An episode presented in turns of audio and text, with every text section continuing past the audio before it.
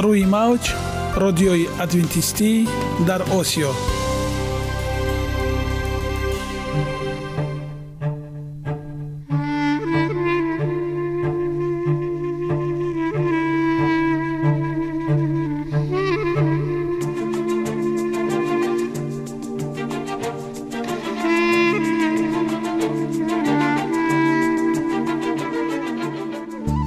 با عرض سلام به شما شنوندگان عزیز. برای سعادتمندی و خوشنودی شما آغازگر برنامه امروزمان می شویم.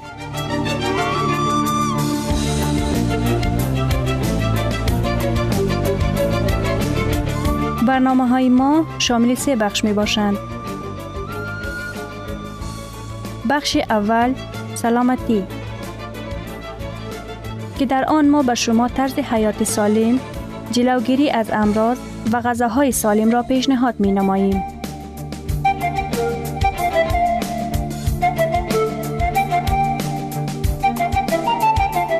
بخش دوم. اخلاق نیکو. چنان که افلاتون گفته است تمام طلاهای روی زمین و زیر زمین به قدرت یک فضیلت اخلاقی ارزش ندارد.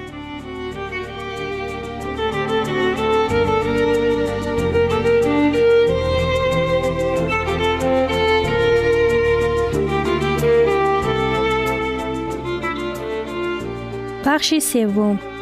نوری معرفت. رازهای نهانی نبوت ها در کتاب مقدس.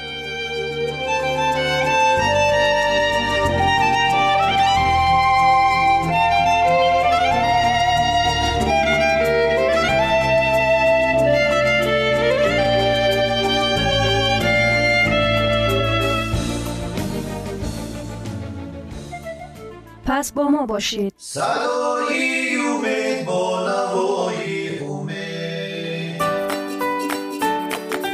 مثالیم، سالم؟ عقل سالم. سالم بودن خوشبخت بودن است. خوشبخت بودن است.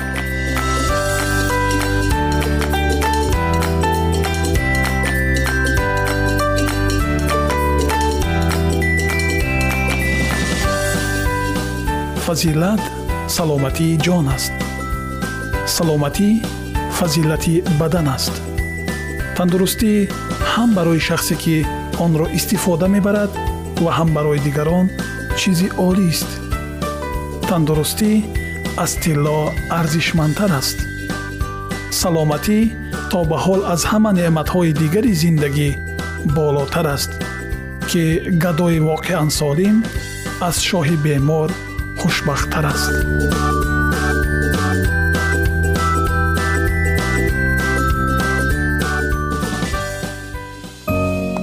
оиди мавзӯъҳои саломатӣ шумо метавонед дар сомонаи саломат клаб маълумоти бештарӣ пайдо намоед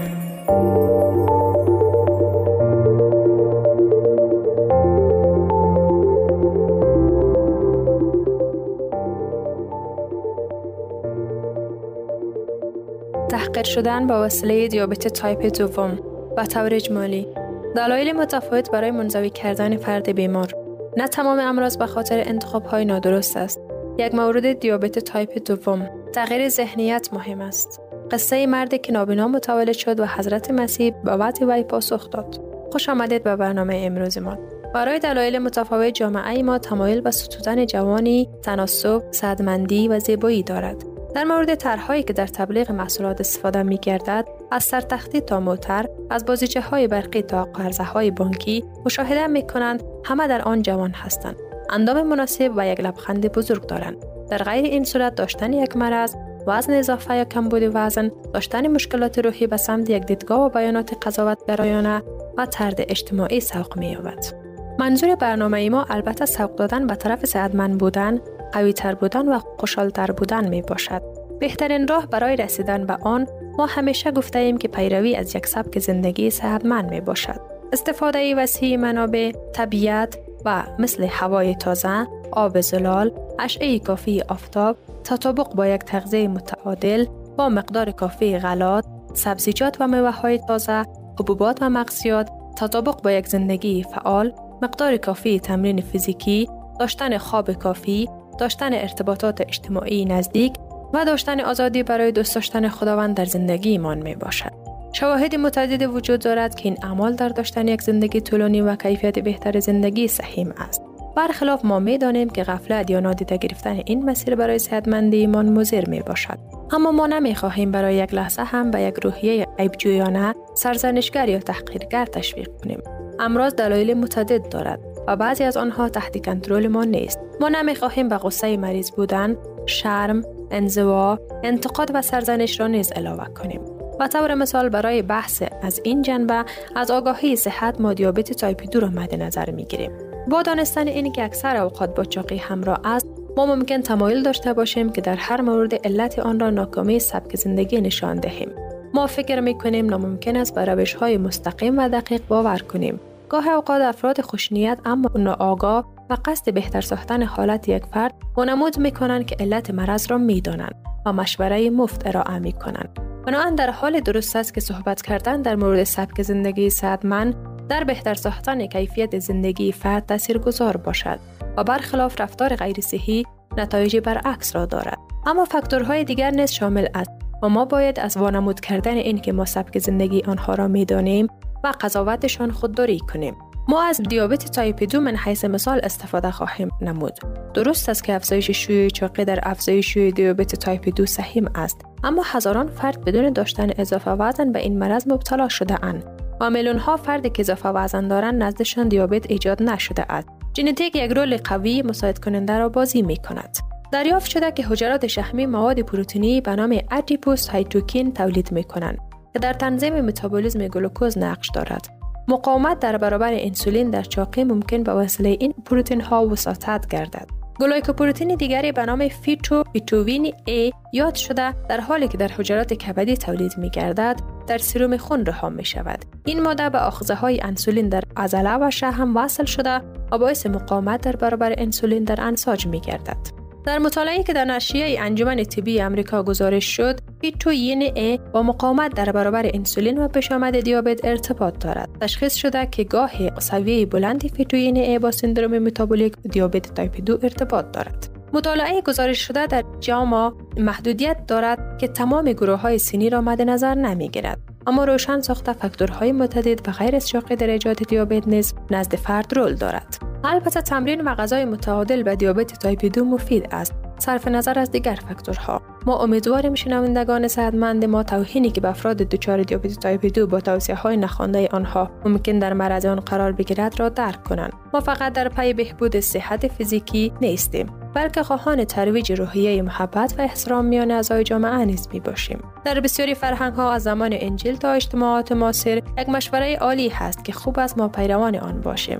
افراد را با ظاهر آنها قضاوت نکنید. در یک فرصتی در جریان زندگی حضرت مسیح در این سیاره حواریون او مردی را ملاقات کردند که کور متولد شده بود. طرز فکر آن زمان طوری بود که اگر فردی یا اجتماع دچار یک حالت بد می‌شد آن را نتیجه نافرمانی و از خداوند و ارتکاب گناه می دانستند. علاوه بر این بعضی افراد جرأت می کردند بگویند که دیدن حالت ظاهری فرد مشخصی کافی است تا تشخیص کنند فرد مذکور چی گناه انجام داده اند. مرض شاخصه گناه بود آنها بعضی استدلال های تاریخی داشتند افسانه پهلوان سیمسون که چشم هیز یا شهوانی داشت که وی را به بسیاری اعمال غیر اخلاقی وامی داشت و زمانی که دشمن وی فلسطین وی را شکست داد کدام قسمت بدن وی را صدمه زد. شما حدس بزنید چشمان وی را. و پسر با استعداد اما فریبکار سلطان دیوید ابسلوم با افتخار آن را به موی سر خود گرفت. در اخیر با موهای وی چی اتفاق افتاد؟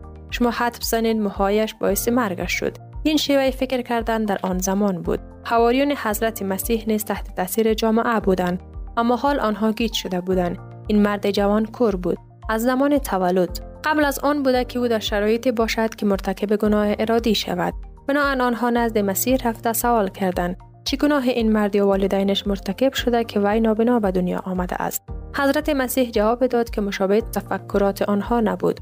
او فرمود نه این مرد و نه هم والدین وی گناهی نکرده اند و به این معنی هم نیست که آنها بیگناه بودند مثل فرشته ها نه در کل آنها گناهکار بودند مثل هر انسان دیگری بر روی زمین از آدم و هوا حضرت مسیح ادامه داد اما کار و خواست خداوند باید بر وی ظاهر می شد یک چیز واضح است حضرت مسیح در پای عیبجویی سرزنش و تحقیر کسی نبود مخصوصا کسانی که از خود دفاع نمی توانند او برای کمک کردن مرهم گذاشتن راحت بخشیدن محبت کردن امید دادن و اینها همه کار خداوند در او تجلی نموده بود.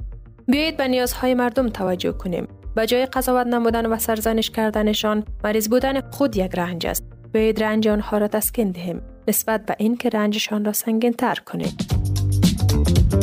دوستان عزیز شما می توانید سوالات را با رقم پلوس 137 60 60 70 پلوس 137 60 60 70 در واتساپ ما نویسید. با لحظه تندرستی سالم میمانید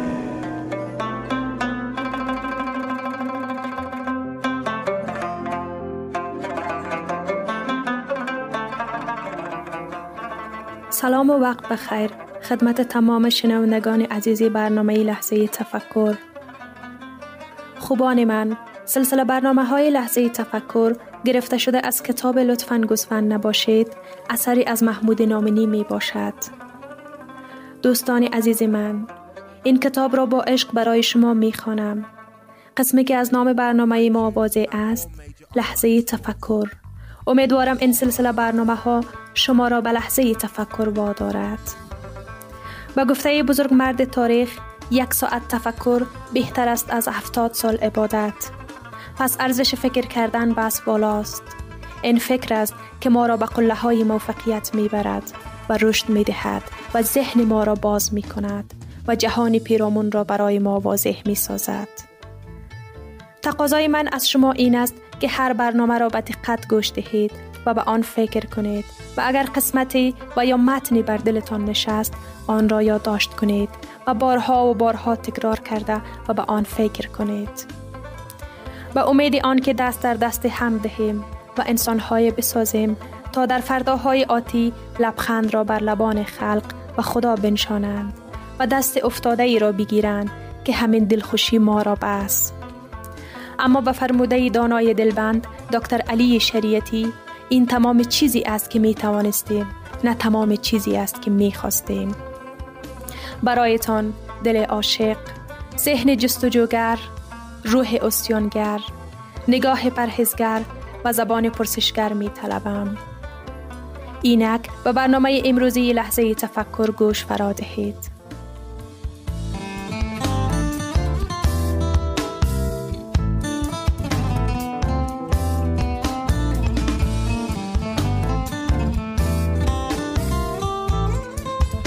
به نام آن که هستی از او تم گرفت زندگی چیست؟ آیا تا اکنون به این سوال اندیشیده اید؟ زندگی دریای متلاطمی است که نمای آن محبت است. اما مارسل پیرور علت ناکامیمان را در زندگی چنین بیان می کند. وقت زندگی چیز زیادی به شما نمی دهد دلیل آن است که شما هم چیز زیادی از اون نخواسته اید. بودا از پس قرنها فریاد برمی آورد. یک روز زندگی به روشنبینی بهتر از صد سال عمر در تاریکی است. اما امرسون با نگاه ساده بر این باور است که زندگی انسان یعنی اندیشه روزانه او. سوزان پولیس شوچس ترانه زندگی را چنین می سراید مهمتر آن که همیشه به خاطر داشته باش و پیروزی بر هر مشکلی که زندگی فرا راحت بگذارد توانایی. از این رو همت کن هر آنچی را که باید و احساس کن هر آنچی را که باید و هرگز فراموش مکن که ما هر آینه داناتر می شویم و حساستر و می توانیم با گذر از رنج ها از زندگی بیشتر لذت ببریم. فریدون مشیری در نگاه مهربان می سراید. زندگی گرمی دلهای به هم پیوسته است. تا در آن دوست نباشد همه دلها خسته است. شرلی هولدر زندگی را همتای تلاش می داند و می سراید. اگر زندگی نام آسمانی داشت دیگر بر زمین تلاش معنای خیش را از کف می‌داد. زردشت میفرماید زندگی شما وقت زیبا و شیرین خواهد شد که پندارتان کردارتان و گفتارتان نیک باشد. اما جونیوان نگاه تازهی به زندگی دارد و می‌گوید زندگی سرشار از شور است پاره از آن باش. زندگی آمخته به تلاش است با آن آغاز کن. زندگی با اندوه همراه است درد از آن بزدای. زندگی با شادی همراه است احساسش کن دریابش و تقسیمش کن. زندگی بسته به آرمانهایی است. بکش تا با والاترینشان برسی. زندگی مقصد را می جوید. کاشف آن باش. حکایت نگاه نابینای بینا به زندگی. در بیمارستان دو بیمار در یک اتاق بستری بودند. یکی از بیماران اجازه داشت که هر روز بعد از ظهر یک ساعت روی تختش که کنار تنها پنجره اتاق بود بنشیند. ولی بیمار دیگر مجبور بود هیچ تکانی نخورد و همیشه پشت به هم اتاقیش روی تخت بخوابد آنها ساعتها درباره همسر خانواده و دوران سربازیشان صحبت می کردند و هر روز بعد از ظهر بیماری که تختش کنار پنجره بود می نشست و تمام چیزهایی که از بیرون از پنجره می دید برای هم اتاقیش تعریف می کرد. پنجره رو به یک پارک بود که دریاچه زیبایی داشت. مرغابی ها و قوها در دریاچه شنا می کردند و کودکان با قایق های تفریحی در آب سرگرم بودند. درختان کهن و آشیانه پرندگان و شاخسارهای آن تصویر زیبایی را به وجود آورده بود همانطور که مرد کنار پنجره این جزیات را توصیف می کرد هم اتاقیش چشمانش را می بست و این مناظر را در ذهن خود مجسم می کرد و لبخندی که بر لبانش می نشست حکایت از احساس لطیفی بود که در دل او به وجود آمده بود هفته ها سپری می شد و دو بیمار با این مناظر زندگی می کردند. یک روز مرد کنار پنجره مرد و مستخدمان بیمارستان جسد او را از اتاق بیرون بردند. مرد دیگر که بسیار ناراحت بود درخواست کرد که تختش را به کنار پنجره منتقل کنند. پرستار این کار را با رضایت انجام داد مرد به آرامی و با درد بسیار خود را به سمت پنجره کشاند تا بتواند آن مناظر زیبا را با چشمان خودش و به یاد دوستش ببیند. همین که نگاه کرد باورش نمی‌شد چیزی را که می‌دید غیر قابل قبول بود یک دیوار بلند فقط یک دیوار بلند همین مرد حیرتناک به پرستار گفت که هم اتاقیش همیشه مناظر دلانگیز را پشت پنجره برای او توصیف می کرد. پس چی شده؟ پرستار به سادگی گفت ولی آن مرد کاملا نابینا بود. جن سامسون ارزش زندگی را در تمام مزه واژگان می شناسد و می سراید. جملات مثل ببین چقدر دوستت دارم یا کلام صمیمانه من در کنار تو هستم این هاست که به زندگی ارزش جنگیدن می دهد.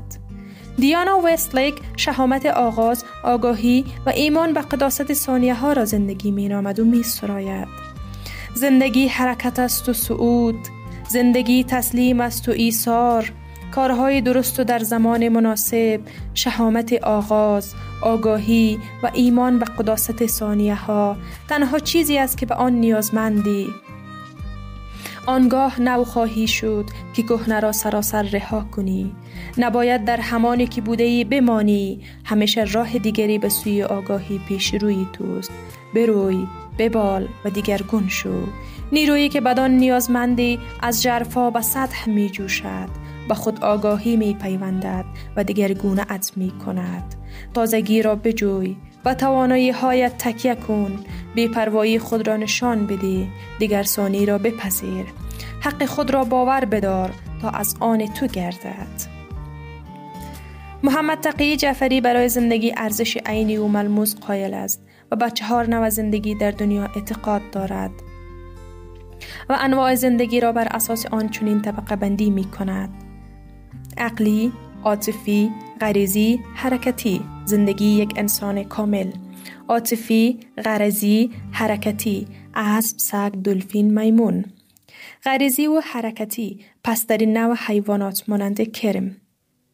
میزان تعالی یا پستی نوع انسانها را می‌توان با تطبیق دادن جدول فوق ارزیابی کرد. شما در کدام طبقه قرار می گیرید؟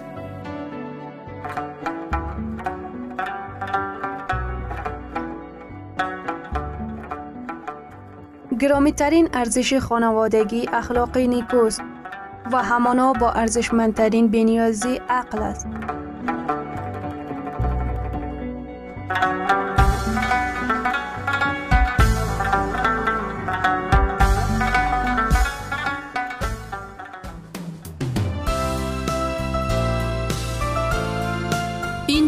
افغانستان. در موج رادیوی ادونتیستی آسیا. جدال بزرگ. ایلن جی وایت 1911 اطلاعات درباره مرور کلی. این کتاب الکترونیکی توسط ایلن جی وایت Estate ارائه شده است. در مجموعه بزرگتر کتاب های آنلاین رایگان در وبسایت ایلن جی وایت Estate گنجانیده شده است. ذهن انسان ها چنان تحت کنترل خرافات بود که به نظر می رسید خود عقل سلطه خود را از دست داده است. در حالی که کشیشیان اسقف ها خود لذت پسند، شهوانی و فاسد بودند. تنها می توان انتظار داشت که مردمی که برای رهنمایی به آنها نگاه می کردند در جهل و رزیلت غرق شوند. گام دیگر در فرض پاپ زمانی برداشته شد که در قرن پانزدهم پاپ گریگوری هفتم کمال کلیسای روم را اعلام کرد. از جمله گزاره هایی که او مطرح کرد یکی از گزاره هایی بود که اعلام می کرد. طبق کتاب مقدس کلیسا هرگز اشتباه نکرده است و هرگز اشتباه نخواهد کرد. پاپ مغرور همچنان مدعی قدرت خلع امپراتورها شد و اعلام کرد که هیچ حکمی که او اعلام کرده نمی‌تواند توسط کسی لغو شود اما این حق او است که تصمیمات دیگران را تغییر بدهد تصویر برجسته از شخصیت ظالمانه این مدافع اسمت در رفتار او با امپراتور آلمان هانری چهارم ارائه شد. این پادشاه به دلیل نادیده گرفتن اقتدار پاپ تکفیر و از سلطنت خلع کردید. هانری که از ترک خدمت و تهدیدهای شهزادگان خود که با فرمان پاپ به شورش علیه او تشویق شده بودند وحشت زده بود احساس کرد که باید صلح خود را با روم برقرار کند. او در اواسط زمستان به همراه همسر و خدمتگزار وفادارش از آلپ گذشت تا در برابر پاپ فروتنی کند. پس از رسیدن به قلعه که گریگور در آن عقب نشینی کرده بود او را بدون نگهبانان خود به دربار بیرونی بردند و در آنجا در سرمای شدید زمستان با سر برهنه و پاهای برهنه و با لباس بد منتظر اجازه پاپ ماند تا به حضور او راه بیابد. تا زمانی که او سه روز به روزه گرفتن و اعتراف ادامه داد پاپ عفو او را اعلام کرد حتی در آن زمان نیز فقط به شرطی بود که امپراتور باید قبل از از سرگیری نشان یا اعمال قدرت سلطنتی منتظر تایید پاپ باشد و پاپ گریگور که از پیروزی خود به وجد آمده بود به خود می بالید که وظیفه اوست که غرور پادشاهان را از بین ببرد. چقدر تضاد بین غرور بیش از حد این پاپ مغرور و فروتنی و ملایمت مسیح وجود دارد که خود را به عنوان درخواست کننده در درگاه قلب برای پذیرش تا برای آوردن عفو و صلح به داخل نشان می دهد و کسی که به شاگردانش تعلیم داد و فرمود هر کس از شما بزرگ باشد بنده شما باشد. قرون پیشرو شاهد افزایش مداوم خطا در آموزه های مطرح شده از روم بود.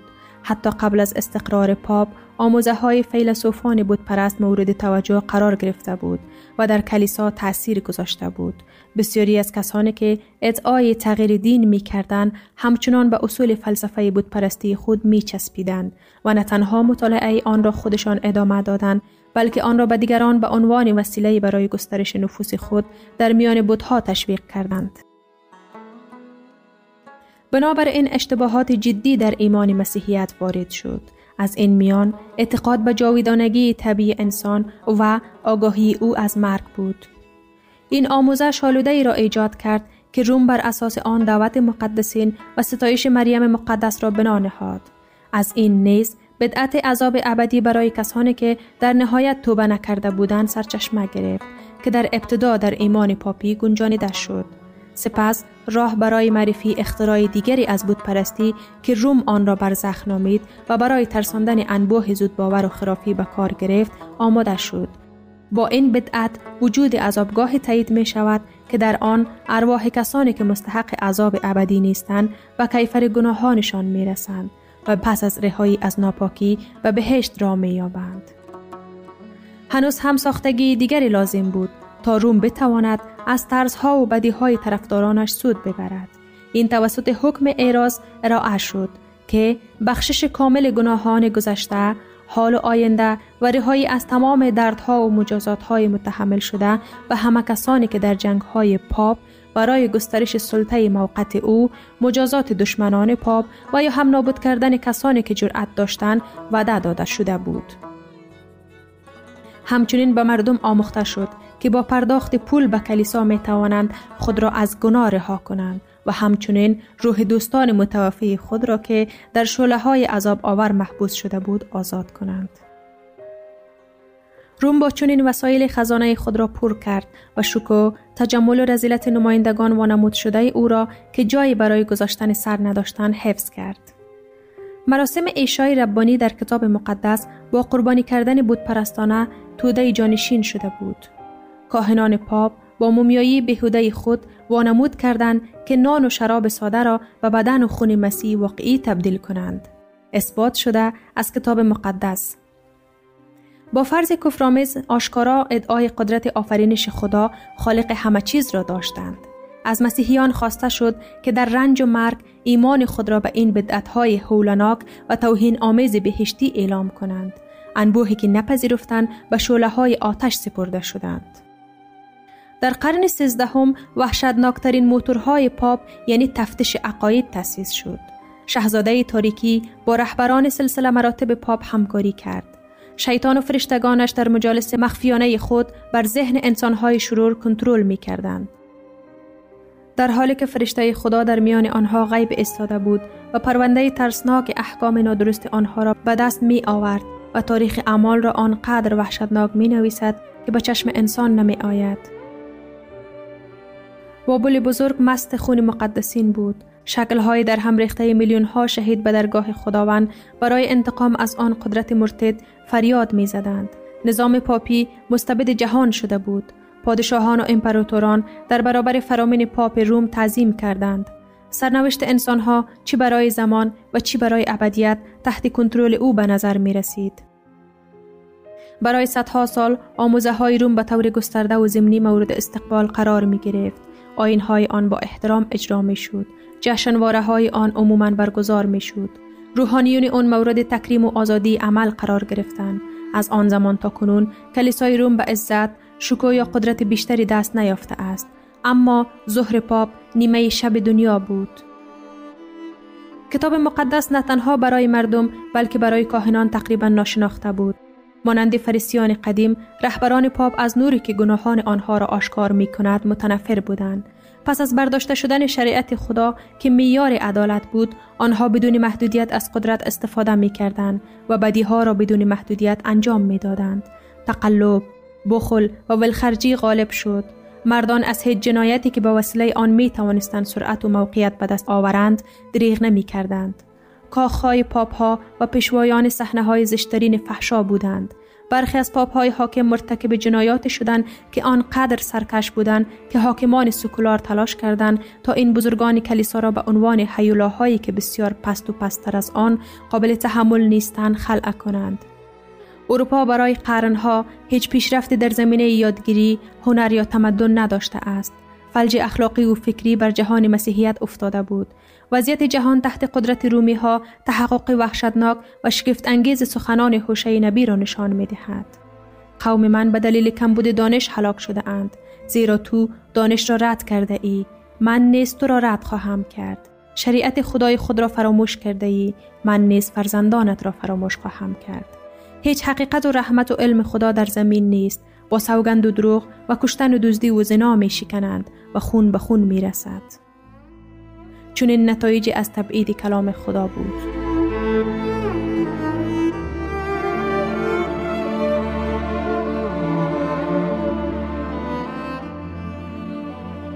شنوندگان عزیز در لحظات آخری برنامه قرار داریم. برای شما از بارگاه منان صحتمندی و تندرستی اخلاق نیکو نور و معرفت الهی خواهانیم. تا برنامه دیگر شما را به الله پاک میسپاریم.